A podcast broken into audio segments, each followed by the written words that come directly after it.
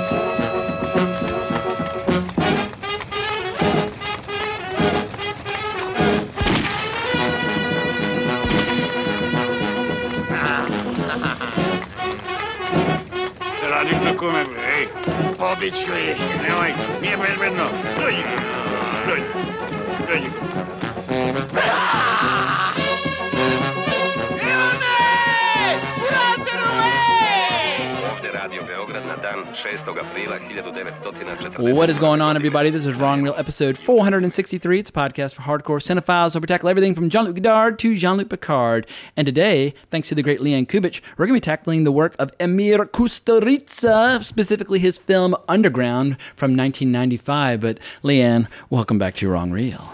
Hello, James. So, so good to talk to you again. It's been a while, so I'm happy we're doing a happier film than last time. I mean, last time we tackled the career of Michael Haneke, which was intense and it was fascinating, but that was a, that was a tough one to prepare for because you're just going to go through days of feeling really sad. Whereas this is a movie filled with life and joy and humor and violence and sex and all these wonderful human emotions. So it was quite a different experience getting ready for this episode. Absolutely. Well, for people out there who may not have heard your previous episode, tell people what you've been up to, any podcasts you might have been uh, recording, any movies you've seen. Just what is the latest in the ongoing sprawling saga of Leanne Kubicz? Well, I'm still out here in Kansas City. I've uh, been uh, got a new job. I'm teaching kids to read, so that's always good. Getting back into the, sort of the old library work I kind of used to do. Um, just basically just kind of enjoying the springtime. It's really beautiful, and I'm you know, uh, planting my garden. Been reading a lot now since I'm teaching kids to read again, and uh, I'm, I'm in the middle of Anna Karenina, and it's just fabulous. So everybody should read that. That's why there's like about 18 How much trouble would a kid get in if he quoted Billy Madison in class by saying, "T- t- t- t- "Today, Junior"? Very much, probably. I can remember that, like being like in like third, fourth, fifth grade. I, I wouldn't say I was some sort of like advanced reader, but I definitely enjoyed reading. So just if you enjoy reading, naturally you're going to be a little ahead of some of your peers. But there'd be some, some kids who just straight up couldn't read and they'd just be really struggling. Of course, they're being humiliated by being forced to read passages in front of the class. And I can remember just in my mind, be like, "You're dumb, you're slow," just like feeling all these like feelings of rage. But Billy Madison articulated it beautifully. Of course, Veronica Vaughn grabs him by the ear, calls him a psycho, and you know so on and so forth. But very funny scene in Billy Madison. Indeed, indeed. But we're, you know, we try to be sweeter to the kids. But other than that, Well, sweeter Yeah. than Billy Madison. That's that's that's an easy Indeed. bar to cross. indeed. So yeah, I mean, just kind of been, you know, I haven't really hit a lot of uh, big movies lately because my favorite movie theater in Kansas City, the Tivoli, closed. Yet another independent film uh, house that has shut down. So that's unfortunate. But um, you know, otherwise, just kind of just you know enjoying uh, the springtime and stuff. And I'm, I'm really looking forward to talking about this film because I've been I've been like jonesing on this film for like 20 years. So It's a good one. Well, before we get to Underground, I do have to ask you because this will probably come out right around or a little bit after the release of the Deadwood movie. On a scale of one to ten, what is your level of anticipation for the Deadwood movie? Is you going to put on your your your seer, your your soothsayer hat, and your crystal ball? Will the Deadwood movie be satisfying for people who love those first three seasons? Because I guess it was 2006 when we last saw any Deadwood on the screen. I'm really hoping it will be satisfying, and I have a feeling it will be because they've taken so much time and care and thought to put this together, and I don't think they're gonna mess it up. I mean, I've recently I've started rewatching the original, you know, the the first few episodes and all that, and it's just like wow, everything of this show is done so well. that the set and the costumes tell the story. Things that if you don't know about, well, you'll know about them about the Wild West from just seeing what the people look like and the dialogue is exceptional. No, nobody does dialogue like that. Um, so it's, I'm, I'm, I'm definitely looking forward to it. I definitely think that it'll, I think they'll do a good job. Um, and of course, they have all of the original actors back in it. So I, I Well, except I- for people like Powers Boothe, who sadly are no longer with us. Right, right. So I, I have a feeling it'll be pretty good. I, it's not what we wanted, like you know, a continuation of the television show, but I think it'll be pretty good, even though it's only like what a two-hour film. But That's my big source of caution is that when we're used to these 13 hour sprawling character driven sagas with this beautifully savage and poetic dialogue and all these like interwoven like uh, relationships and dramas uh, all taking place simultaneously we're used to this rich tapestry when it comes to deadwood. A two hour story almost feels like a tease that's like too cruel for words and so I hope they found just a small kind of consolidated story they can tell. But I'm so used to that decompressed, kind of laid back pace because it's the Wild West. People had all the time in the world to go about their business. And can you really capture that in a two hour movie? So that does concern me. Also, the fact that David Milch has now been diagnosed with Alzheimer's, which is horrible. But he did some work on season three of True Detective. And the episode that he wrote, I thought was the best episode of the season. So I know he's still in command of his faculties, but I, I think his sadly his creative career is drawing to a close. I know he's had all these horrendous gambling problems. I mean, his his life has just been fucking chaos. Like he, every single dollar he ever made making all these shows has been lost to like gambling on horses and that sort of thing. I mean, he's just a he's a, a he's a walking catastrophe. But I do hope that he'll stick the landing, and because this very well might be the last thing that he ever does. Yeah, I mean, and I have a feeling. I mean, with so much, I don't know, they're, they're with the legacy that the show has, and I think the actors are all going to, you know, put in the effort and all of that, and everybody who's involved with it is going to put in as much effort and uh, uh, that they know that they it's loved and they love it too.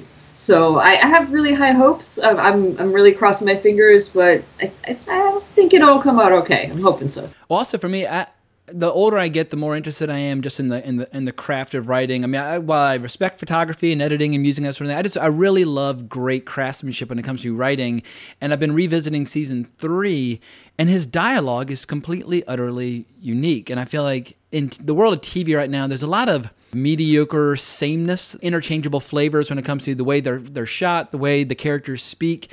Uh, there's so many interchangeable Netflix shows that it just kind of makes you demoralized by watching TV at all. But when you watch any episode of Deadwood, you know you're in the hands of a master storyteller who writes dialogue in a way unlike any other writer right now and it's just it's such a rare privilege to be exposed to that level of dialogue that kind of makes me sad that we're only getting a, a feature film but better a feature film than nothing at all. So yeah i will definitely be there. It, I, it comes out the night before i fly to italy so i'm going to watch it. I'm going to bang it out. I'm going to try to review it as fast as possible but I, I am very fired up for it. Yeah, yeah, and I mean seriously, if anybody goes back and just watches those first few episodes, I mean it's it's so brutal and you don't expect it and I forgot how brutal of a show it was because it's just telling the truth about how it was and how you know relations between like men and women and, and all those sort of things. It's it's really well done. My god I completely forgot how great it was and it probably got the most agonizing depiction of kidney stones ever caught on film in the or beginning part of season two. And Al Swearingen,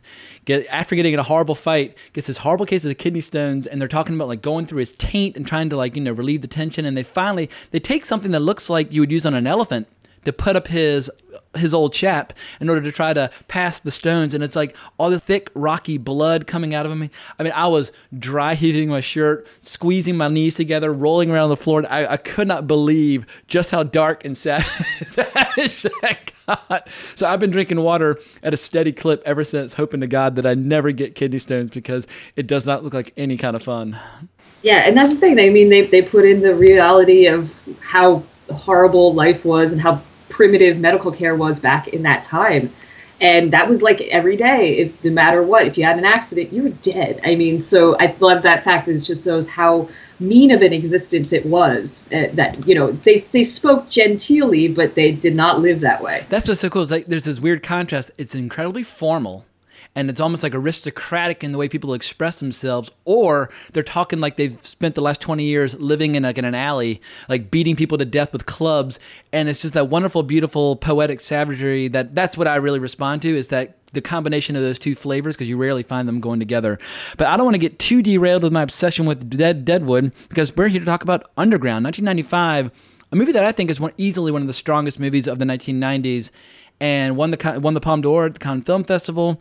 But here we are in 2019, and I think a lot of young film goers have probably never heard of this movie. They've probably never heard of Emir Kusturica. I mean, he won the Palme d'Or twice. He's been the president of the jury at Cannes a few times in the 21st century. But for the the, the youngins out there who might not have had the privilege of seeing this movie yet, uh, walk us into this topic. Who is Emir Kusturica? When did you first hear about him, and how did you first get exposed to Underground? Um, it was probably about 1999. I was in college. I was going to William Paterson University, and I forget which film class it was, but um, my uh, Dr. Uh, Jamshid Akrami, he's actually a, a, preeminent scholar in Iranian films. He's made a few documentaries and stuff. If you look him up, fabulous stuff. Um, he showed us this film in class, and it was funny because it's a three-hour-ish film, and you know, class was only like two hours, two and a half hours, and he showed it, and it was over, you know class was ending and people were leaving. He's like, if you want to stay, you can watch it. I'm like, I'm staying. I'm sucked in. And I watched that whole thing and I was like, wow. I mean, that's kind of when I think things changed for me with film, where I, I was already studying it kind of casually, but that's when I was like, no, this there's something to this. This is brilliant. I've never seen anything like this. It's enrapturing. It's beautiful. It's sad. It's everything that I could have thought that could be in a movie. And then after that, I sort of just got really, really fixated on this film when I went to grad school. I did a large uh, project on it, like talking about how historical, um, you know, how, how histories are shown in films, like comparing this to, say, Dr. Zhivago, which is a fantasy, but is a little more, um, you know, straightforward. Um, that sort of thing. So that I studied it with that, and then over the years, I've you know I've watched it every few years, and I couldn't understand why you know you see people on you know film Twitter or what have you you know, oh, I really like this film, and certain films seem to get popular, and nobody seems to be into this film.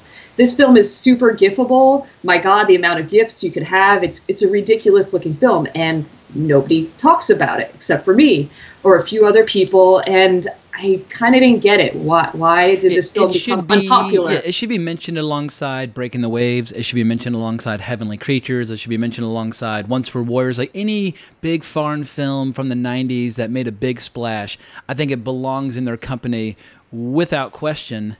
And it's just so funny seeing how some filmmakers get a little bigger every year and certain movies get a little bigger and some just just dissolve into the ashes of time and it almost seems like a trick of fate, chaos at work. Like what? Why is the thing from 1982 suddenly become one of the greatest horror movies ever made, whereas other movies just completely disintegrate into nothing and you never hear from them again? Which is one of the reasons I like doing this podcast is to help dust off some of these films because most films about history, particularly films about war, are so rigid and it's like history under glass, and they're trying so hard to really kind of teach you something about history. They kind of forget to entertain the shit out of you. And I feel like with Underground, you're not allowed to be bored ever. It's two hours and 40 minutes of just complete, total bedlam and insanity. And you're just like, it just, it makes you howl with laughter just by the sheer outrageousness, outrageousness of the movie every step of the way which is definitely my kind of movie. But it has a very unusual premise. So, what is, in broad strokes, what is the story of Underground? Well, I always start off when I tell people Underground's one of my favorite movies, and I just say flat out, easiest way. It's about the disintegration of Yugoslavia. Just that's that's really what it's about, which is a easy way to tell people about what it is without going into the broad strokes. So, really, what happens is though, the actual story is there are two men Blackie and Marco, they're friends, and they are trying to be, uh, you know, they're, they're working in the resistance against the Nazis who have come in and, you know, start shelling uh, Belgrade and they're, they're taking over. So they're trying to, you know, they're resistance fighters against the Nazis, and, um, you know, they're doing all that. So basically, at a certain point, um, Marco, who is in the Communist Party, he gets Blackie, who is his friend, into the Communist Party, and then Blackie is basically he's he's injured, okay, and and um, they decide to bring everybody down to like basically a shelter, an underground shelter, and he's like, okay, we're gonna put everybody there, everybody's gonna hide. Um, actually, he doesn't get injured then, but anywho, everybody's down. In, they're, they're hiding all their friends and family in uh, underground to hide them from the uh, from the Nazis, and they're also building munitions to send up for the resistance. Fantastic. But here's the thing: Marco doesn't tell Blackie and everybody else that the war ends in 1945, and they stay there, and they keep making munitions for him so that he can become uh, rich for be, you know being in the Communist Party, and he's basically taking advantage of all his friends underground, and they're lived there. and They don't even know. They think that the war's still going on. And that's what happens in this film where you know one friend betrays another and makes him go underground. And it's basically like an allusion to how Tito who was the you know the the the um, the president for life of Yugoslavia he kept his people insulated from the outside world um, in Yugoslavia saying no no no this is a world you need to live in look at this wonderful pan-Slavic you know utopia I've made for you you don't need anything outside of this I'll tell you what to think and that's kind of what the illusion of what this story is uh, about. Very well said. And it's funny though how controversial the movie is. Like I, have read a lot of different reactions where people who were pro Bosnia or pro Serbian in the early early mid '90s had wildly different reactions, and then there were even like French film critics. Like there were a lot of people that were blasting this movie without having seen a frame of it, which is just the most obnoxious form of behavior known to human civilization. When people have an agenda and they try to destroy a movie just on the suspicion that it might have a slightly different point of view than what they have. But it just what I love about this is that Blackie is just this. He's he's all man. He's heroic. He's strong. He's brave. He's loyal. He's he's a lover. He's a fighter. He just he's got so much emotion and so much loyalty to his country. All he cares about is his country. He doesn't care about his government. He doesn't care about his army. He doesn't care about anything. He just he's just like a, a man of the people, fighting for what he believes is right. And he has this friend who's as as their as their mutual uh, kind of lover acknowledges, they would be the perfect man if they were one. Like Marco's the mind, he's devious, he's clever, he's a schemer, and if he and Blackie were the same person, he would probably would have been Tito. He would have been he would have conquered the entire country. But they happen to be two separate people, and I love that yin and yang quality. And I love the relationship, how they both love the same woman. And she is just the most erotic, insane, just over the top, just delightful character imaginable. And when I see the three of them together, when they're like when they're dancing in the underground, ha- or at their wedding, they have their, their heads kind of all placed together, and the cameras underneath looking up at them, you just fall in love with this trio. And it's a shame that war and betrayal and lies repeat routinely drive them apart because obviously the three of them are at their best when they're together. And I just I think those three characters are so well defined and they're so delightful in their own ways. That's really the the heart and soul of this movie is those three characters when they're together. Oh my god, absolutely! My god, I mean, the the three actors, and I'm going to probably mangle their names, and I, I do uh, apologize to them.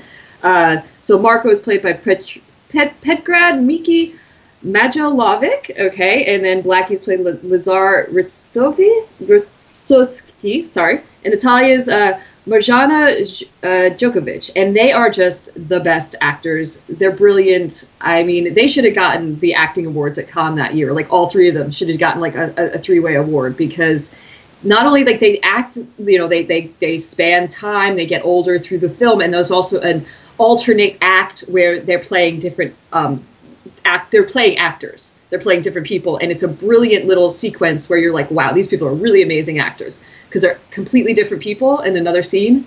Um, so yeah, they're they're just so so wonderful, so full of life, and just the ability to do anything. They'll go anywhere for this. They're, they're, they're all in. They are so game for anything Kusturica sets before them. But maybe it's a way of kind of breaking it into pieces and bite-sized chunks because the movie is broken into three chapters. It's war, Cold War, and then war again in the early 90s. Let's talk about the first war first. 1945, we are seeing Belgrade being shelled by the Nazis, and you learn everything you need to know about these guys pretty quickly early on. Like for Blackie, the fact that his breakfast is being interrupted by shelling is like, you know, a crime against nature. And so, of course, he's going to go out and kill as many Nazis as he possibly can. He's just so inconvenienced by the fact that they're under attack.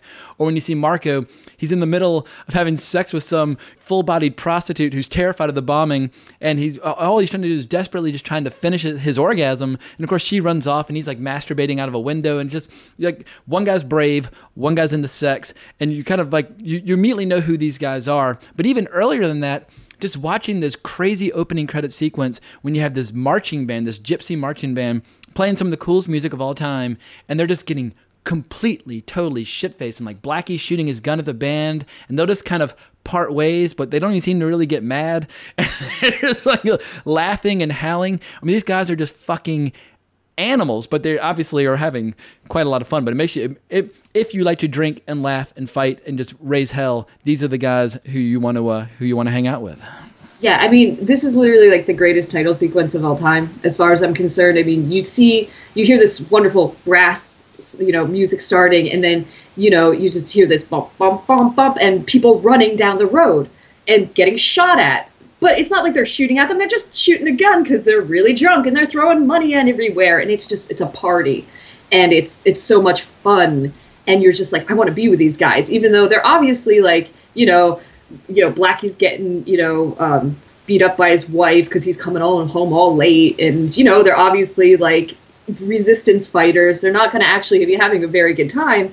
But gosh, it's just so much. It's riotous. And then, of course, we also meet Ivan on that on that little journey, who is another really important character. He's probably like the fourth most important character, who is um, Marco's younger brother, who has like a stutter, and he's just a good man. He works. He's a zookeeper and people treat him a little funny because he has a stutter but he's you know he, he works at the zoo and he takes care of the animals and he sees his brother marco along the way who obviously is a big hero to him because he's this suave gentleman with lots of money and that's how we meet all of them all you know this riotous ridiculous quick act. And then you know it goes on to the shelling to the bombing in the morning where we see sonny at the zoo. He's taking care of the animals. And then the animals start getting upset because they know the bombing is going to happen. And then all these and it's it's interesting because Marco, Blackie, and Natalia are sort of a joke, you know, through most of the film. They're they're uh, an archetype of sort of a slapstick sort of thing, and Ivan is not. Ivan is a serious character sort of the whole time. And it's an interesting juxtaposition where it's almost like Ivan is the fragility of what Yugoslavia was and how it will fall apart. And he was real. I mean, even like the second scene we see of him, he's hanging himself in the kitchen and all his family members are like what are you doing what are you doing how could you be so silly and he's in despair because his town is under siege and he's acting sort of um, smart to the uh, you know naturally it's like i'm in despair i'm sad I, I want to die. And everybody's like what are you doing? You just you know get over it so that it's such an interesting juxtaposition right there at the beginning of these different characters absolutely well when we meet natalia she's an actress working in the local theater a theater that is frequented by the nazi invaders and so she's kind of got divided loyalties initially because she just wants to, to act, whether it's for the Nazis, for her, for her own people, or, or whomever. But of course, Blackie and Marco are both immediately, completely, totally infatuated with her. And the big deal is whether or not they can take her away from Franz. And I love how on two different occasions in this movie, they just tie her to the back of Blackie. And like the first time is kind of against her will, like she's being kidnapped. And the second time later on, it's just like, well, we're wasted. We're at a party. Why not use the party decorations to tie me to your back? We're, we're just we're just having fun. But it's just it seems like initially she's kind of going wherever the prevailing winds blow and this is one of the most like kind of wild over the top parts of the movie where you have this ongoing feud with Franz and you know you have battles and torture sequences. And of course Blackie who's just like he's fucking Superman. You can shock him as much as you want. And like his hair might get a little singed but he'll just kind of grit his teeth and just power through. And I love how they, they tested at one point like is this thing even working? They tested on a Nazi and he's killed instantaneously. Blackie's just he's made of very stern strong stuff. And it's going to take a lot more than a few electric shocks to, to, to put him in his place yeah, and that's another thing. Speaking of like Blackie, I mean, at one point he actually like puts a, a, a wire in his mouth um, and like bites it, and it like you know breaks, like because he's an electrician. He's a pole man, so he's. I mean, and it's funny because there are certain critics of the movie who are like, oh, it's it's a it's an orgy of, of violence and, and, and people think that people act like this and I'm like it's really obvious this is slapstick. Yeah, it's comedy. operatic. It's like operatic it's, slapstick. yeah, so how anybody could think that anybody would take that as like, oh well that's how you know Slavic people are or Balkan people are like no, it's obviously incredibly stylized. Like, Well, if anything, it makes you like for me, it's like the like the best possible advertisement for going to some of the countries that made up the former country of Yugoslavia. I mean, I've been to Croatia once in 2002. I went over there for a film festival. My first short film ever produced, this little film called The Yellow House. Uh, the director was Croatian, uh, Goran Dukic, and so we went over and we were there for like 10 days. And granted, it wasn't like underground, but there was this wild, uninhibited quality that was just delightful. Like you did have bands marching through the streets, or they showed a movie, they'd show it outdoors and they would stretch it between like castle walls and serve glasses of champagne. Like that's how I first saw Shaolin soccer. It was just fucking bananas, and you just drank and ate sausage and just raised hell and watched movies all day, every day. And like during the day, you just like swim in the Adriatic to cool off and stuff like that. But it was in a little town called Motovun.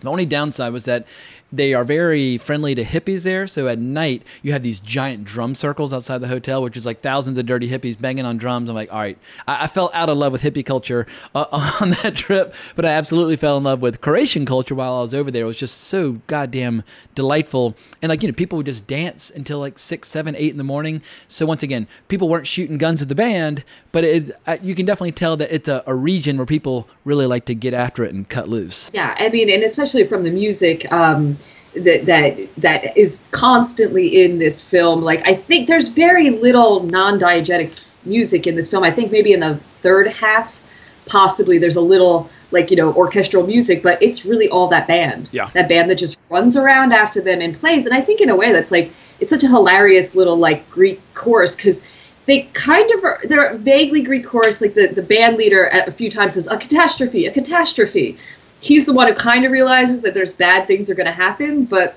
they're just kind of along for the ride because they're also musicians who want to make money. So, you know, there you go. And I love how they just they live in the underground with everybody else. Like when you first see Blackie in the underground after uh, it's been a twenty year gap, and he's just sitting in a bathtub. He's drinking, he's smoking, he's like almost like flexing. He's getting like a back. Someone's washing his back, but the band is playing. Like the band's been trapped with these people for twenty years, just creating the soundtrack to these people's lives. And Blackie still is just king of the castle, full of confidence. He's convinced that if he could go up to the surface, he'd win the war in three days' time. And I just, there's something about Blackie. You see it early on, like in just like a few seconds visually, we learn all we need to know about him when he uh, sits down beside somebody and he needs to shine his shoes. And he just grabs a live cat and he starts rubbing it on his boots, and the cat's like, "Meow, meow," and he just keeps rubbing, rubbing, rubbing, and then throws the cat aside. Like he, like I said, he is, he's all man. Yeah, yeah, totally. And but yet he is a lover. I mean, he loves you know Natalia, but also when Vera, his wife, dies, I mean, he's he's still like you know lights a candle to her. Her he has like a little sort of shrine to her and things like that. So he is a honorable in that old fashioned way of he honors his what his old wife. I guess well he like that. honors her, but you can also get the sense from her rage that he, he's not entirely unafraid to have something going on the side as well. So like, he's he's old world and he loves his family. He loves his wife. Like, in his own mind, I'm sure he loves his wife dearly, but he also is unafraid to pursue Natalia at the same time. But obviously, when it comes to raising his son, he's so pr- even though his son has none of his qualities, he's like my son looks just like me. My son's just like me. Like all my great qualities. And like no, he's like he's he's fragile and he's skinny and he's kind of ignorant and he's he's cute, but he's he's not Blackie. But Blackie's just so proud of his son in in spite of his many shortcomings. Oh yeah, I mean it's it's so sweet when the son when the the, the you know he, he's finally out and he sees the moon and he's like, "Look, Dada, it's the sun." He's like, "No, sweetheart, that's not the sun, that's the moon," because he doesn't know, he's never seen it. I mean, that's just When it's he sees a deer and he's like, oh, "It's a horse." his his son does not know shit. Like yeah, he can't swim or anything like that. But getting back to uh, part one, oh, but I love there's a great little bit of like dark. I mean, this movie's just absolutely thriving with with dark humor. But toward the end, when they're being bombed by the Allies now and not by the Germans, like oh, like it, it's like these these poor people, whether they're bombed by the Germans or bombed by the Germans' enemies, they're just always being bombed one way or another. It just it's a very tough time to live in Yugoslavia, and it's just it, it breeds very sturdy, strong people who are just used to getting the shit of the stick, irrespective of the tide of the war. Right, and it's interesting too when you think about how like it, re- but when it was because in the '80s, I mean, my God, they had the Olympics there in Sarajevo. That was uh, a '82 or '84. So I mean, they did have some semblance of time of sort of peace, even though because you know Yugoslavia was the quote unquote best place to be if you were in a communist state because there was a like a modicum of freedom there. Um, like the the artist Marina Abramovic, the uh, the performance artist. She's Lucas, Yugoslavian, former Yugoslavian, and she was allowed to do all her incredibly radical art because Yugoslavia allowed her out of their borders and allowed people that sort of vague freedoms and some ethnic, um, some cultural um, uh, uh, traditions they were allowed to have. So like that's the weird thing about Yugoslavia, where it kind of wasn't the worst place. Uh, it wasn't as bad as the Soviet Union, put it, put it plainly. Gotcha. Yeah, I've seen Yeah. some of her work. I saw some of her work at the MoMA. She had this giant exhibit where like she just had to take over an entire wing for a while, Mm-hmm. and I mean, she had this one room where you walk into the room, there's nothing in there except for a nude girl up on the wall sitting on a bicycle seat, like in this like giant starfish position, and her job was to make eye contact with the the viewer. It wasn't like she was oblivious and kind of looking ahead. She was it's almost like she's trying to see will you break or will you look away or will you leave the room. I'm very deliberately almost kind of making people feel awkward and uncomfortable to be in the room. And then I remember there's another doorway to even get into the doorway. It was two completely nude dudes facing each other, and to get through it, you kind of had to sort of turn sideways and slide between them, but you were going to touch both their dicks whether you liked it or not, just to get to get through. And for me, I was like, God damn, you probably get chafed after a couple hundred people walk through that doorway. But obviously, very provocative, crazy, weird stuff. But it was a it was a very entertaining day at Yeah. the MoMA. I went to that one too. When I went through Imponderabilia, Imponderabilia, the name of the that that piece with the doorway, there was a man and a woman. So I decided to uh, face the man because the woman was my height and I didn't want to look her in the eye. Ah, so gotcha. I felt bad because I had a, I had a like a purse and I was like totally scraped up against these poor naked people. I felt terrible. Um, but yeah, I was at that that that exhibit too, and it was extraordinary. But that's the kind of like that that sort of. I mean, if you look at those two artists, you know, Kusturica and Abramovich, like the kind of art they're making came out of Yugoslavia, like living in that experience. So there's something very different about that place than, say, a Soviet Union or, or another communist oppressive uh, society. I mean, oppressive societies often have, you know, great uh, artistic output, but this is like a really, really interesting artistic output. That Yeah, this, wild and Yeah. uninhibited. Well, let's talk about part two, the Cold War, where, as far as people in the on the underground are concerned, 15 years have passed, but really 20 years have passed. But they've been manipulating the clocks to shave off a few hours every day, just so people won't be completely, you know, going stir crazy. But they are kind of going stir crazy. But they, they work all day. They're cranking out all these rifles.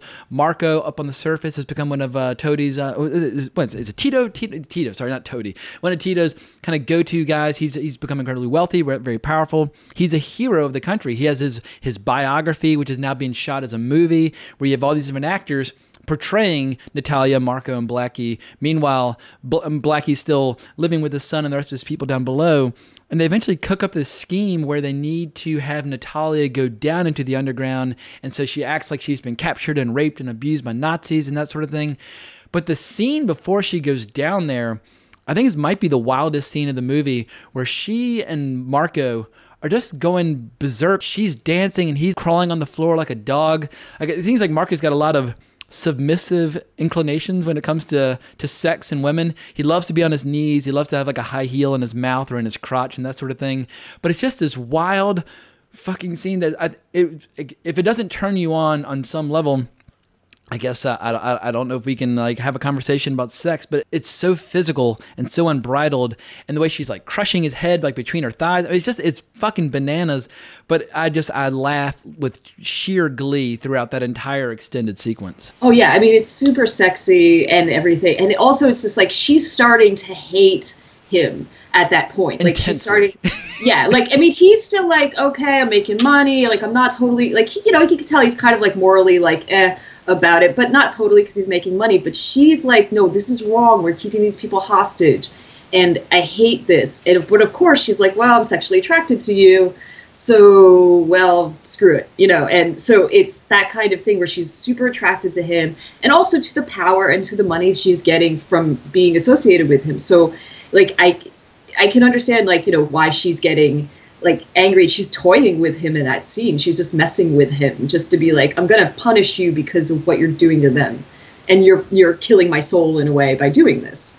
Uh, I think is that when she says you're killing my soul? Is it a little later? Well, also because she's had to give up her career as an actress in order to be this figurehead for the state. She's a celebrity now, but she's no longer performing, so she's been deprived of the thing that she loved most as as a young woman. Right, right. And this is also when we meet all of the alternate actors when they're the alternate actors at this this this uh, this triumphant movie they're making. Yeah, they're making a pure propaganda piece where yeah, Blackie and Marco depicted as these giant, larger than life heroic figures, and it's completely absurd and ridiculous. But you can just tell it's a little you know commentary on perhaps on some of the government funded films that were being made in the '60s. But man, when when Marco and Natalia go down into the underground for the wedding of Blackie's son, I feel like the movie just finds another gear where like there's been this insane ride, and somehow they just throw gasoline on a brush fire and just amp things up just a, just a little bit more. Natalia's dancing all over the place. Like she does this erotic dance with the tank where she, it's like very phallic with the, uh, what do you call the part of the tank that actually fires? In, in any case, she's doing this wild dance and you have all this tension between Marco and Blackie because Marco doesn't want Natalia to get too wasted and misbehave. But Blackie's still convincing Natalia's his wife, and he's like telling his friend, Well, you don't get to talk to my wife as if she's your wife. And so you start getting the brewing tension between these two guys. And then, of course, this lovable, delightful monkey in the chaos and confusion ends up blowing a fucking hole in the wall, which allows Blackie and his son to finally go participate in this war that ended 20 years ago. Yeah, I mean, and there's so much going on in that that whole sequence that is just like like the the bride who has that strange contraption that makes her fly through the air, sort of. Like, I mean, it's really beautiful and it's very, it's very like, oh, she's like an angel, but it's also like, what is that about? Like, maybe there's some folk tale or something I don't know it's about. very ritualistic. That, yeah, because I mean, they, they, she's flying through and she's, she's floating, and everybody's like, oh, how amazing, how beautiful. And then she goes down and she kisses her her husband, and it's it's so lovely, her groom, you know. But it's like I, I don't know what that's about, um, but it's it's really interesting looking. It's very very beautiful, and you know, I mean, there's just th- that that wedding seems to go on forever. You know, like you feel like they're there. You know, they're there for like you know seven hours. Yeah, and something. the amount of I booze mean, they consume is prodigious. And I think my favorite shots are just of Natalia sitting there with one arm around Marco and one arm around Blackie, just kind of swaying back and forth. And you can tell she absolutely loves and adores these guys intensely. And they kind of they both provide something to her that need that the other one can't and how her life really is incomplete unless she has both of those guys in her life. Which I've seen those kind of relationships in the past where you just have these these trios where it's almost like they should have been Mormons and had some sort of like polygamous scenario where they just they're better together as opposed to trying to keep things uh, monogamous. Yeah, yeah. I mean, and it's just like it's so interesting too in like that that whole sequence where the band. I mean, the band is there and they're like on a wedding cake that spins. So like somehow they built this wedding cake and it's like spinning around and they keep playing and playing and playing and it goes faster and faster. And there's even like a younger girl who's probably like probably 12 and she's already starting to learn how to do the gypsy dancing. So she's gypsy dancing on the tank. Um, and it's just like all of these wild things are happening and you're like, and they even say like, "Oh, the feast is modest because we don't have a lot down here," but it looks like a pretty great feast. Well, they definitely have no shortage of booze. Like the, the rate at which they're drinking is is intense, and it's just like, I mean, how much wine can a human being have before they just reach a, a co- complete saturation point? But they just keep finding a, a, little more room for a little bit more booze. And yeah, uh, it, that's the one thing about this movie is that it, it makes you want to go out and go on a kind of twenty four hour bender. It just makes drinking look like so much goddamn fun. Yeah, there's very few um, films that have like as much fun with sort of like just being a complete uh, like drunken idiot than this film. Like, there's a wonderful in this first section. There's a wonderful like bar fight where basically uh, the, the band's there and Marco and Blackie are getting in fight with some uh, something about arms dealing, and they're getting in a fight. And they just, I mean, the band's there, and he tells the band to start playing louder and faster, and they start beating people with like pool cues and and then they're kissing the ladies who are on the side in the middle of while they're like beating guys up they start kissing women and then they start beating guys up some more and it's great. I mean so everything in this like a lot of these films are like this out outsized sort of three stooges craziness of just party, party, party. And Marco then, really feels the music. Anytime there's mm-hmm. any music, he just he Oh, can't yeah. help. Him. He just he's wiggling. His arms are flailing about. His legs are tapping. And while I was watching this movie, I actually got like a cramp in my ankle. Uh, my my right foot was just thrashing and bopping up and down so quickly. I was like, "All right, I gotta just stop wiggling my fucking foot because I'm gonna hurt myself. But it's just it's completely involuntary. Your body just responds. But obviously, Marco, he, it's such a an insanely contagious performance where the way he's just smoking and drinking and wiggling all around, he just makes you want to go berserk in the same fashion. and he keeps smashing bottles over his head. That's like the way he gets Natalia to stop drinking. He just takes the bottle, smash it over his head, and then continues on like it didn't even happen. like not even like a second. It's like smash and then go on with his conversation. Like wow. Yeah, Um, because like in the middle of all this brilliant. celebration, every chance she gets, she's telling them, "I fucking despise you. I fucking hate you." blah, blah, blah. And she's just pounding booze. Like you can see where this is going, and it's gonna be hard to maintain their cover. But then once uh, Blackie escapes, I love how they end up on the movie set. And they can't quite understand what the hell's happening. And his son's like, "Yeah, that guy looks just like you." And he's like, "Well, all brave men look look like me." And like, it just, it's such a great line. Of course, he ends up shooting the actor playing Franz, and they end up getting this like in this. There's this beautiful, quiet moment where Blackie's teaching his son to swim because his son's never been out been outside before, and they get attacked by this helicopter. And Blackie just grabs a, ri- a rifle. And he's just going to war with this helicopter. You know, one one man versus machine. Like he's finally getting his moment to have this battle that he wants. And sadly, his son it, we enter into kind of this magical realism because his son drowns, but he finds his wife beneath the tide, and seems like like when in the afterlife in this movie, in the afterlife, obviously they all end up there together, like on this floating island at the end. But you can kind of find lost souls and loved ones uh, through water, and they have these like wonderful, beautiful reunions. And I love that blurring of fantasy and reality, and it just seems to play out very well, in spite of the gritty realism of the fact that you're dealing with war it does allow this kind of supernatural quality to kind of bleed into the story that I think works really well. Well, that's why I think it's so great about like just the story overall because it's not your straight story about okay, this is Yugoslavia, and then they had communism, and then they had this horrible civil war. I mean, none of this stuff ever happened. There were never people put under, uh, you know, in a basement, and none of this stuff happened. But it's all an allegory of how sort of like Yugoslavia went down.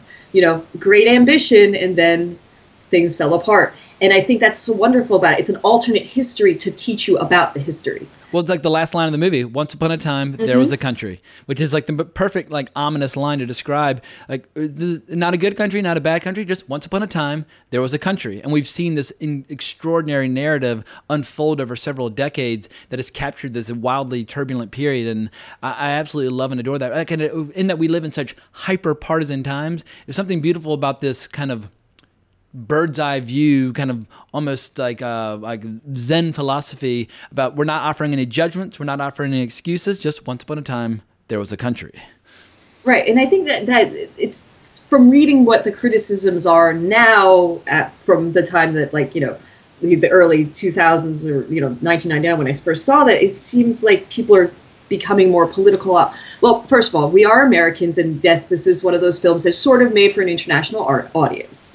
So that's always a consideration when you look at something because you have to figure who like who are the politics made for. Um, but a lot of people seem to think that this. I, I mean, it may be because we don't understand the languages spoken that apparently there's more um, like Serbian spoken in the film than other dialects and things like that. Not that I would understand that. Um, so I think there's certain things that are just going to fly over my head as an American, um, even though it is But it seems like some film. people are mad. Like I saw some people saying that it was too pro-Serbian, but then I saw other people saying that it was too pro-Yugoslavian. And whenever I see people that are outraged at a movie and the outrage is coming from different vantage points, or like almost like the outrage kind of cancels each other out, I'm like, all right, well, this is a movie worth discussing and a movie worth watching because if you're pissing off a variety of factions, not just one, then clearly it's like any wonderful story it's got ambiguity and it doesn't have a specific agenda and i think that's what a lot of people found so infuriating is that uh, they were having a hard time pinning down precisely what this movie's trying to do and i feel like it's just trying to depict a culture in a state of upheaval and that's what I find so refreshing and delightful. And I, I think it's it's a movie that will age really, really well. If he had made some diehard partisan movie in the mid '90s, it would be of its time. Whereas I feel like Underground, you can watch it hundred years from now, and the lessons will still apply. Right, because it's it's interesting because there's a the philosopher uh, Bernard Henri Le- Le- Levy had said that um, he called him a fascist author for making this film, which I think is the most ridiculous criticism Yeah, because Blackie hates fascists. like they say i mean you i think there's about 28 times or something in the movie where there's subtitles that say uh the fucking fascist or fuck, yeah, so- something like that you know and like constantly they're constantly talking about how fascists are bad so i mean and you know i i, I respect henri uh, levy but I, I think he's a little ridiculous about that um i mean there's also um zizek who's another philosopher who he says you know it was staged for the West. It it, it, it makes everybody think in the West that people act like that, which I think is really reductionist. And how stupid can you be if you think that people actually act like this? Um, so, and it's funny that these are coming from really hardcore philosophers, not from just like a critic, like a, like a film critic. It was I like that old Woody Allen line. Like he's like, one thing you know about intellectuals is they can know everything in the world except like, or what, what's the exact line? It's just like uh, they can make a. Ah, I'm butchering the line. I can't remember. It's something to the effect like, one thing about intellectuals is that they can, uh, you know, everything in the world about a particular topic and still have no idea what they're talking about. But he obviously phrased it better because he's a world class screenwriter, and I'm just a bumbling idiot who can't remember the line. but no, but no, but I know what you yeah, but I totally get what you're saying. So it's like I don't. I mean, I there should be criticism, sure, and it sounds like some things that Kusturica has done in like it, his life outside of this film are unusual. Um, Well, it sounds he's like done. he's a character from this movie. I mean, uh, Oh, yes. a few things that I saw on Wikipedia. Like at one point in 1993, he challenged a guy to a duel, the leader of uh, Serbia's ultra-nationalist movement. Like just the fact that in 1993 he's challenging anybody to a duel shows that Blackie at least is expressing like uh, some some wish fulfillment on uh, on Kusturica's part. And he said that the guy could choose any weapon that he wished, but that guy ended up refusing, saying he didn't want to be accused of a murder of an artist. And then there's another time at a film festival in 1995 where he knocked down the leader of the new Serbian right movement. And uh, yeah, it's just it just sounds like he he he likes a good fight. He enjoys a nice brawl. He enjoys a good duel duel uh, duel at dawn. And I mean, he sounds like he'd be a fucking blast to hang out with. yeah, I mean that that's the thing. I mean, this is another thing Henri Levy said. You will not find so anyone in Sarajevo with a good word for him. And I'm like, that doesn't seem to be the case. It seems like people in in you know that that part of the world kind of like him uh, a lot. It seems like these films are well, at least over there, they're they're still popular. So. I mean, and he's had a, more popular films that have come out after this. So, yeah, I remember talking about this movie when I was in Croatia. And I, I met some Serbians and I met some Croatians, and I brought it because I just knew so little about Yugoslavian cinema that this was one of the few points where I could say, "Oh, well, Kusturica, what do you think?" And no one had a bad word to say about him. Granted, these were film lovers, and these were freaks, and these were kind of maniacs, and so they were writers and editors, and just or just die- diehard cinephiles. So they're coming at it from that point of view. Something tells me that some quote unquote more respectable elements of society, people who are less prone to, you know, rampaging all night with gypsy bands, maybe they had um I guess they just didn't like the fact that so much of the West was being exposed to the culture through this. But those they sound like they just have a stick up their butt and can't appreciate just how much fun this movie is. Yeah, because my thing too is, I mean, apparently they did take a very small amount of funding from the government that was in power at the time, which was Slobodan Milosevic's government. Like they used a few tanks in in a, in a scene, and they had like a small amount of like you know some sort of tax abatement or something like that kind of thing, like grant money. So okay, they took a little money from that government in power at the time. Okay, not the best thing in the world, but like you know what, people don't pillory Leni Riefenstahl for her literal like actual Nazi propaganda that actually spread Nazism. So if people can say nice things about Lady Riefenstahl, they gotta get over it with Kusturica because he did nowhere. What she did, as far as in my book, is evil, pure evil. What he did is he made a film that to to sort of ease his pain over what was happening in his country. And, and that sort of thing. He didn't didn't sway anybody. That didn't cause anybody to do anything in the war that they did. So I think the criticisms are like way over overboard on him on that regard. Gotcha. Well, let's talk about the final third of this Yeah. movie, which is yet again called War, where Blackie, after decades out in the in the world, has become yet another resistance fighter, but he steadfastly refuses to align himself with any specific ideology or any specific uniform. He's just he's still fighting for his country as he sees it and as he understands it. And we see that Marco has become increasingly corrupt, and you know, obviously Marco and Natalia are starting to show some some signs of age. And in spite of the really light-hearted, just maniacal tone of this movie, this is where we do get some of the most I guess like tragic and moving scenes. As you mentioned before, the reunion between Marco's little brother and the ape. Probably the most emotional scene of the entire movie. We can just hear the emotion in his voice when he, he finds, I think it's a chimpanzee, but he finds him after decades of being apart. And we see how gray the chimpanzees become and how they're hugging each other and how they're embracing. It's really moving stuff.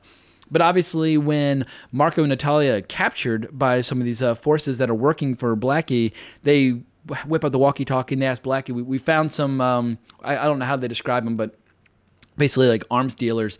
And blackie's like oh we'll do whatever you do with them like under any circumstances. And they just mow them down and set them on fire. And it's probably the most horrific violence that we see the entire I mean, the violence is always three stooges violence up to that point where it's like you know it's played for laughs and so on and so forth. But it's hard not to see just the, the devastation of war at this point when the two characters that we know and love have literally been burned alive. Oh yeah, I mean this this third section is like everything up to that point is really kind of well, it starts to get more sad in the in the end part of the second um, uh, uh, the second section when the bride decides to take her own life and jump in the well. Yeah. That's when things start to get really sad and start to get real.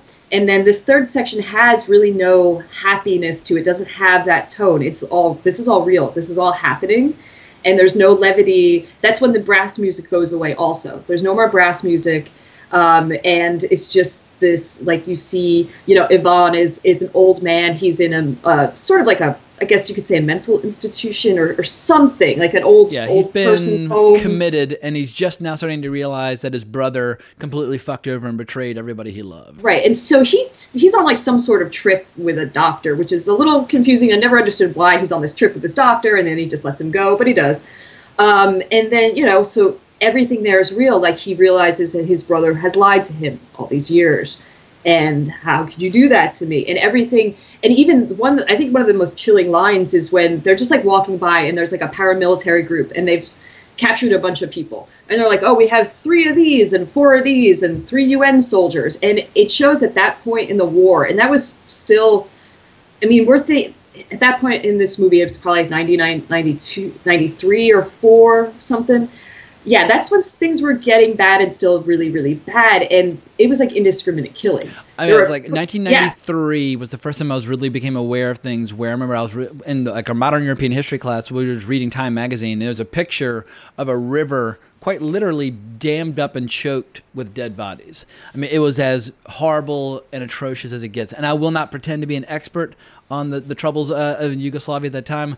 All I know is that the people that I knew from there that I met in LA in the early 2000s were just happy that it was over. And some of them, I remember one of them uh, just like pretended to be crazy in order to avoid his military service altogether in order to go to film school in America. But it, it was just, it was as ugly and horrible a scenario as you could possibly encounter. And it's like, you know, the fog of war, I think, was very much uh, at, at, at play where just uh there are a lot of confusion, a lot of really ambiguous lines between the various factions involved.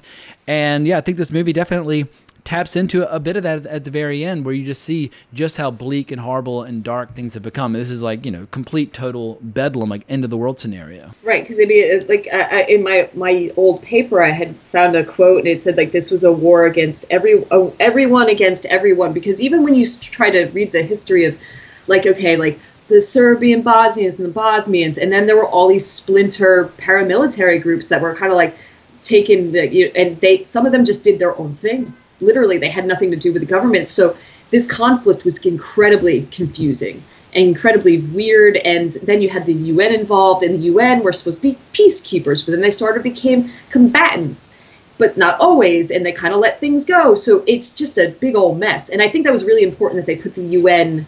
Uh, in the end of the film to show that like yeah the UN was supposed to be there helping out and like they were just kind of around. Um, so that and especially when they're they're uh, you know shuttling like refugees underground like in a bus. They're like no we're on our way to italy. Like come with us. We're going to get safe. And you know that's basically what the un was doing was moving people around. Um, so yeah it's a incredibly weird conflict. So in a way when you think about it how else was he going to make a film about this when the conflict was so like confusing Absolutely. It's Whereas in World War II, way. the battle lines were very clearly drawn. You've got your communists, you got your Nazis, you got your Allied powers, and it was like it was much more easy to kind of throw in your lot with a particular faction. Yeah, and I mean, especially with, I mean, you know, people didn't quite understand. We didn't talk about it that much. Like you had said, you know, you were we were both in high school at the time, and it was like kind of like a a thing that nobody people talked about it on the news, but not so much. Well, also we're Americans, and Americans are notorious for having zero curiosity about the outside world.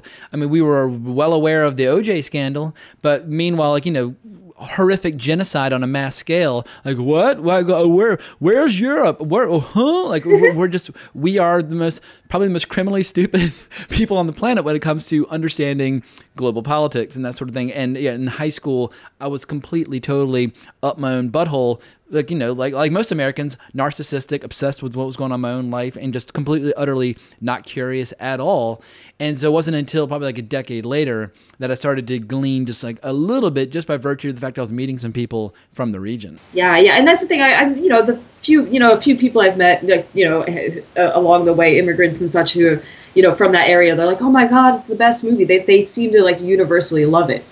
Um, because it's basically like the thing that makes them feel better about themselves and about what happened, you know. Well, That's it what really it always sticks seems. the landing. The ending of the movie is just awesome. Like you know, Blackie, he looks in a in a body of water and he thinks he sees his son. He dives in, and you have this afterlife scenario where everybody's on this little chunk of land that's basically breaking away and float. It's like almost something out of like a Terry Gilliam movie, and it's just it's a feast. It's a permanent feast. And Blackie's wife is there, his son is there, and you have Marco and Natalia, and they're a little awkward because they like Marco betrayed everybody at that party, and Natalia obviously knows that she's not necessarily wanted there by Blackie's wife. So there's a lot of tensions. But in the end, as I think Blackwood puts it perfectly, he says, "Well, I can forgive you, but I won't forget." And I was like, "That's that's a perfect way to put it. Like we, we can move on, we can get past this. I'm gonna be totally aware of how you totally fucked us over for the rest of like eternity, basically. But I, I do have the capacity to forgive." And they start just dancing and drinking and jumping around and acting like fucking maniacs again. And that's when you have that beautiful sequence from uh, from Marco's little brother, who now is totally lost the stutter, and he just turns right to the camera, and that's this wonderful little soliloquy.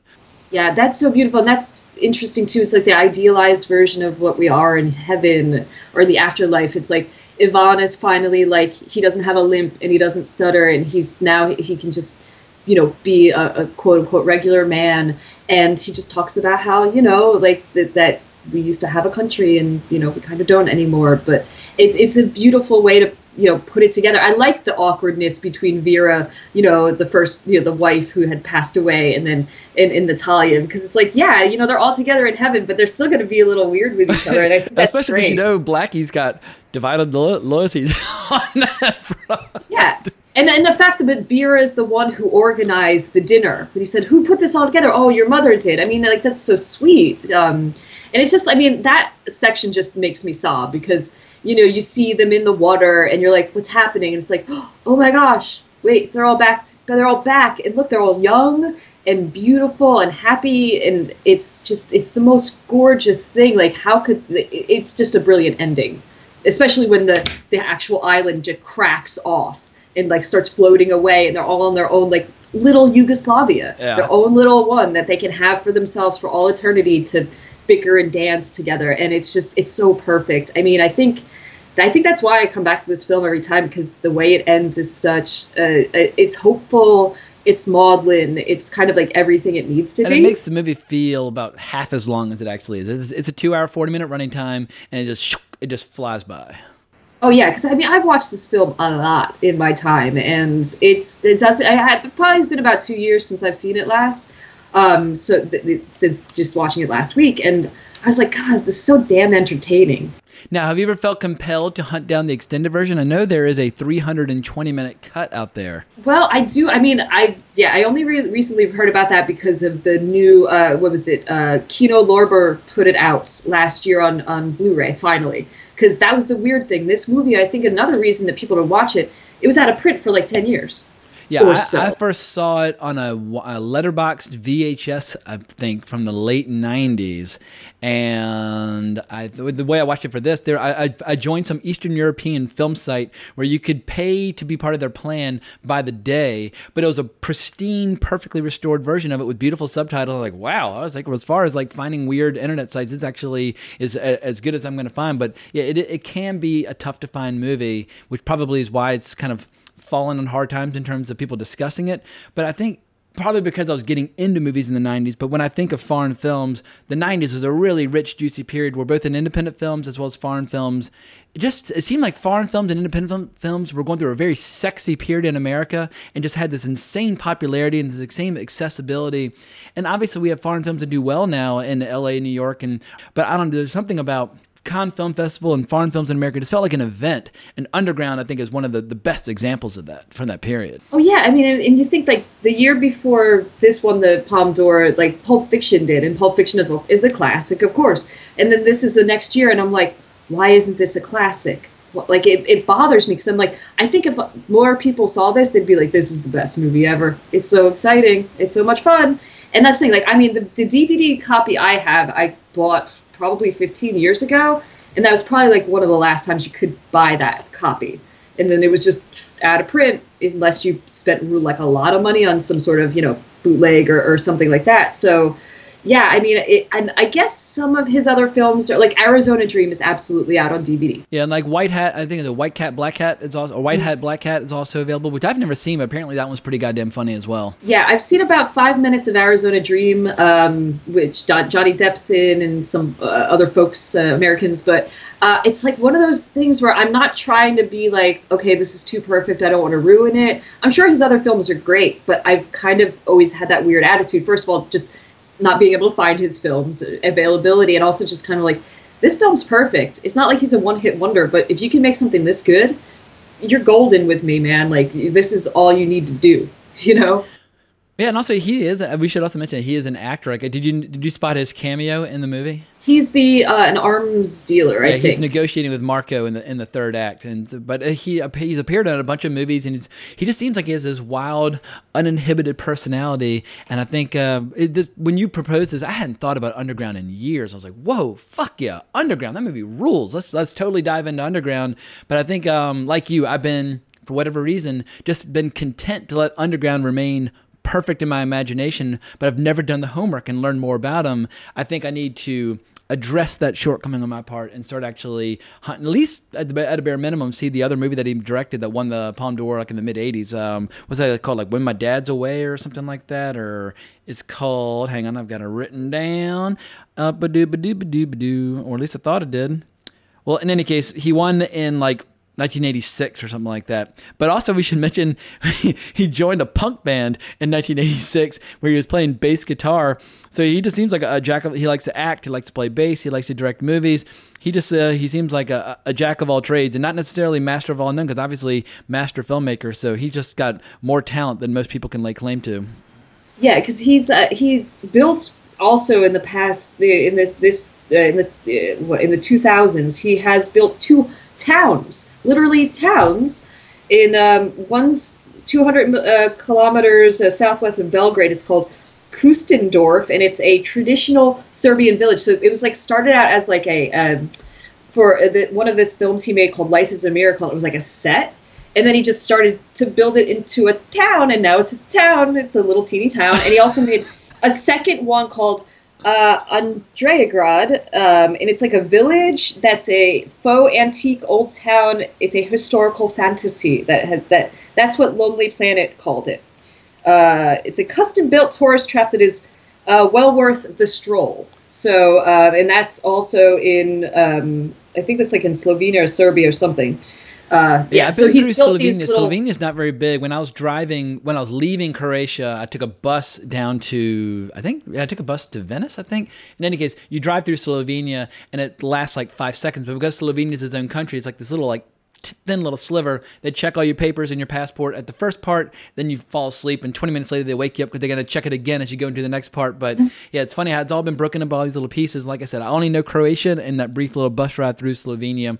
But flying in there was really cool. You fly into Venice, and then you, I caught a ferry over to Croatia. You know, I arrived in the night, some port town. The town was going berserk. It was totally unrelated to the film festival. And then I caught a ride to, to Motovun. But yeah, if you go in the summer, the Adriatic's like 85 degrees. It's so warm and it's totally clear. You can see like 20, 30 feet down. So it's so, you're like you're in the, the world's biggest hot tub, just hanging out and chilling.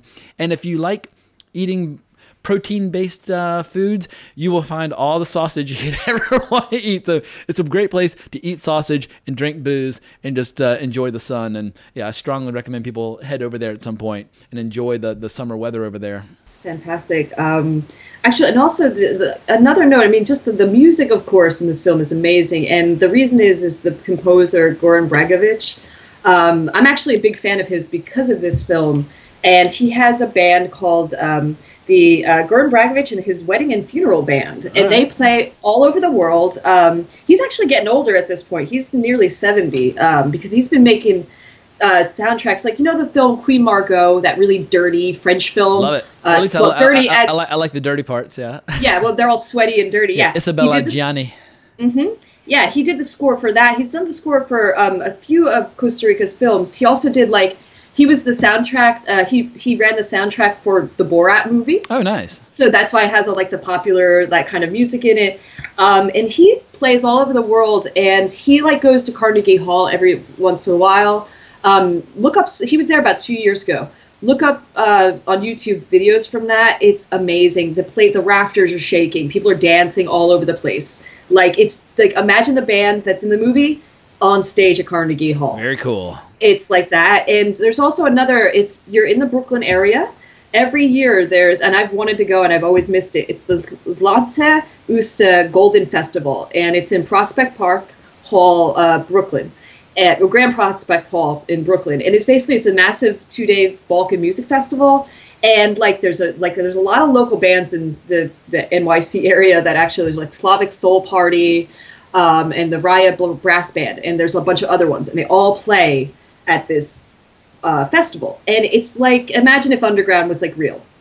If you see videos from it, there's just people like just like mosh pits of people and like The closest I ever came to having that experience when I saw Gogol Bordello play in LA Mm-hmm. in Silver Lake, and it was just bananas. Like it wasn't like a big giant brass band. Like they use a lot of like electric guitars and violins, but they had that same energy where it's just like everybody has this like weird devilish playfulness on the on, the on the stage, and the music is just absolutely delightful. But yeah, Silver Lake's a great place for music, where like Beck's from and that sort of thing. But I remember just getting completely annihilated, and they just they attracted you know people who love that crazy Eastern European rock and roll punk, whatever you want to call it. But yeah, Gogol Bordello, they were the shit there back back in the day. Uh, yeah, I mean, literally, I became a fan of Gogol Bordello because of Goran Bregovic and like this kind of music, and I was like, okay, I need to branch out and listen to some more of it, and I was like, oh, cool, it's like rock music, but like this, nice. yeah, So- absolutely. yeah, it's it's a wonderful hybrid. yeah so i mean this film has really like infected like my life in a lot of ways like the song that they sing when they're at the first wedding on the boat uh, Mesečina when they're dancing around in their little try you know i like literally the morning i got married i put that on and like danced around my living room because i was like this is such a happy song i'm so happy so you know i mean a, a, a movie about war that can give you mu- mu- music like this and make you like happy like what a, what a gift Well, also, you know I imagine it's one of those things where if you're, there's a very good chance you might not live to see the following day. If when it comes to love and romance and partying, you really got to get after it. Like go all in, like play it to the hilt because life is finite, and uh, it's just it's. I guess there's a, a, certain immediacy and intensity where you you got to party like it's the, your last night on earth because it very well might be, and you feel that every time they get together and completely raise hell. Yeah, I mean it's beautiful. I mean, I am I am biased to brass music because my brother is a professional trombonist. So like to me, that's just like oh, it just sounds like the most beautiful music in the world. Of course, brass music does. So, to some people, it's probably incredibly jarring and like, ah, I can't handle well, I this for not, three hours. I, am going to open this episode playing the entire song from the opening. exactly. Oh, it's, so, so, killer. fun. So so much fun, and yeah, um, I just I, I love the music and I really hope like more people get into Balkan music even though it's it's a little unusual but you know it it, it has a lot to it. It's really really fun. Absolutely. Well, any final thoughts on this flick? Because, like, like I said, I hadn't thought about this movie in forever, and I was just I saw it again last night, and I was thrilled to see that it hadn't lost any of its power, and if anything, I like fell in love with it all over again because so few movies these days come anywhere near capturing that kind of emotion, that wild vitality. I feel like movies. There's so many filmmakers now that are like just they they gaze at their own navel and they are humorless and they are joyless and they're sexless and they're just the consummate buzzkills. They're just wet blankets. And this movie is on the opposite end of the spectrum, and it just made me realize, God damn, like world cinema has lost something when movies like this are like a total anomaly. Like where where where are the young Kusturicas who are kind of kind of lead the charge and make movies fucking fun again? Yeah, because I mean, there's there's very few films that are like this. I mean, it's not the same to the only kind of film I can think that's sort of an onslaught like this is like Hard to Be a God. Something like that by Alexei German. That's a grim, dark, right dark and that's movie. that's grim but i mean it's very like there's something's always happening Yeah. in that film there's constant constant movement movement movement I think the This- dance scene in Cold War when she's going berserk to the rock and roll music kind of starts to capture some of that music. I mean, granted, it's a Polish movie, obviously Mm. not not Serbian, but during that scene where she just she's drinking, she's smoking, she's dancing with strangers, she's dancing on the bar, where she's just going berserk. That flavor, that scene is very reminiscent of the unbridled quality of Underground. Yeah and it not being a musical but being a music like it's, it's it's absolutely not a musical nobody's you know i mean people sing but it has that Yeah, quality it's not Meet Me in St. Louis where people just burst Right. into song. right it has that quality of sort of just movement and and and uh, you know just happiness and joy just the joy of being like music joy you know and that makes us human that kind of thing exactly like like live in today like the only day, like day you have kind of thing but um yeah and i just you know i th- i really encourage people to watch this try not to get too tied up with all of the extra controversies with criticisms of, of philosophers Fuck and the things out criticism. there Yeah, watch the movie. Ignore the Yeah. philosophers and watch the movie. yeah, because the film. I mean, if you're a filmmaker, you're gonna get a lot out of this. You're gonna learn a lot from this film and go, wow. I mean, you. This is what you can do. It's a triumph of casting. It's a triumph of, you know, just soundtrack of of. The story is insane. It does go all over the place, but it's it's a brilliantly written story, and it resolves itself in such a beautiful, uh, thoughtful, and and compassionate way that you know, like, and also there's a monkey as a main character. There's a monkey as a main character. That that's kind of a big selling point for me. So um, you know, how many movies are this beautiful and this touching with a monkey as a main character? Well, you know, I spend most of my time in a perpetual state of being completely, totally burnt out on movies. But when I have a, an experience where I stop thinking about it in terms of, oh, I got to take my notes, I gotta, I gotta do my homework, I gotta get prepared, where I can just sit back and enjoy the movie as a movie. And I know I say this a lot, but I had that experience with the Underground, so I thank you for giving me a gentle, gentle reminder about what movie watching is all about. Hey, no problem, man. I'm I'm glad to do it, and I'm glad we got to talk about it. Excellent. Well, where can people find you online if they want to talk about Underground or any other topic? Uh, I am on Twitter at Liana Marie K. Um, and that's about it. I haven't really updated my blog in the longest time. Uh, just, uh, you know, so uh, yeah, but that's where you can find me and, you know, say hey. Beautiful. Also, if people want to hear more about Le- from Leanne, check out our giant episode about Michael Haneke that we did with Marcus Penn back in November, December, and it was it was like five six months ago. It was a whopper. We tackled almost everything he's ever done in terms of feature films and we probably did a superficial job on some because we were trying to shove so many in there. But if you are a fan of Haneke and i i would say my admiration for him deepened considerably in the preparation for that. So yeah if, Haneke's a very different filmmaker from kusturica but if you want to go to the dark side that episode is there waiting for you to be discovered well, excellent. Well, we hope you all have enjoyed this episode. Please leave us a rating and review on iTunes. And if you want to talk more with me, you can find me on Twitter at Colebrax. If you want to see my big, shiny, pale, bald head talking about nonsense on YouTube, you can find my channel Geekin' with James Hancock. And please remember to subscribe to the channel and all that good stuff. And coming up in the future, got an episode. We got uh, Marco and Mikhail coming back to talk about movies that perhaps are overly long by great directors that we admire. And beyond that, got Rob Cotto and Marcus coming back to talk about the great Seymour Cassel, who sadly left us recently. So, fun stuff on the horizon. But thanks as always for listening. But more importantly, as always, onwards and upwards. Ain't like it used to be, but uh, it'll do. You know how to whistle, don't you, Steve? You just put your lips together and blow.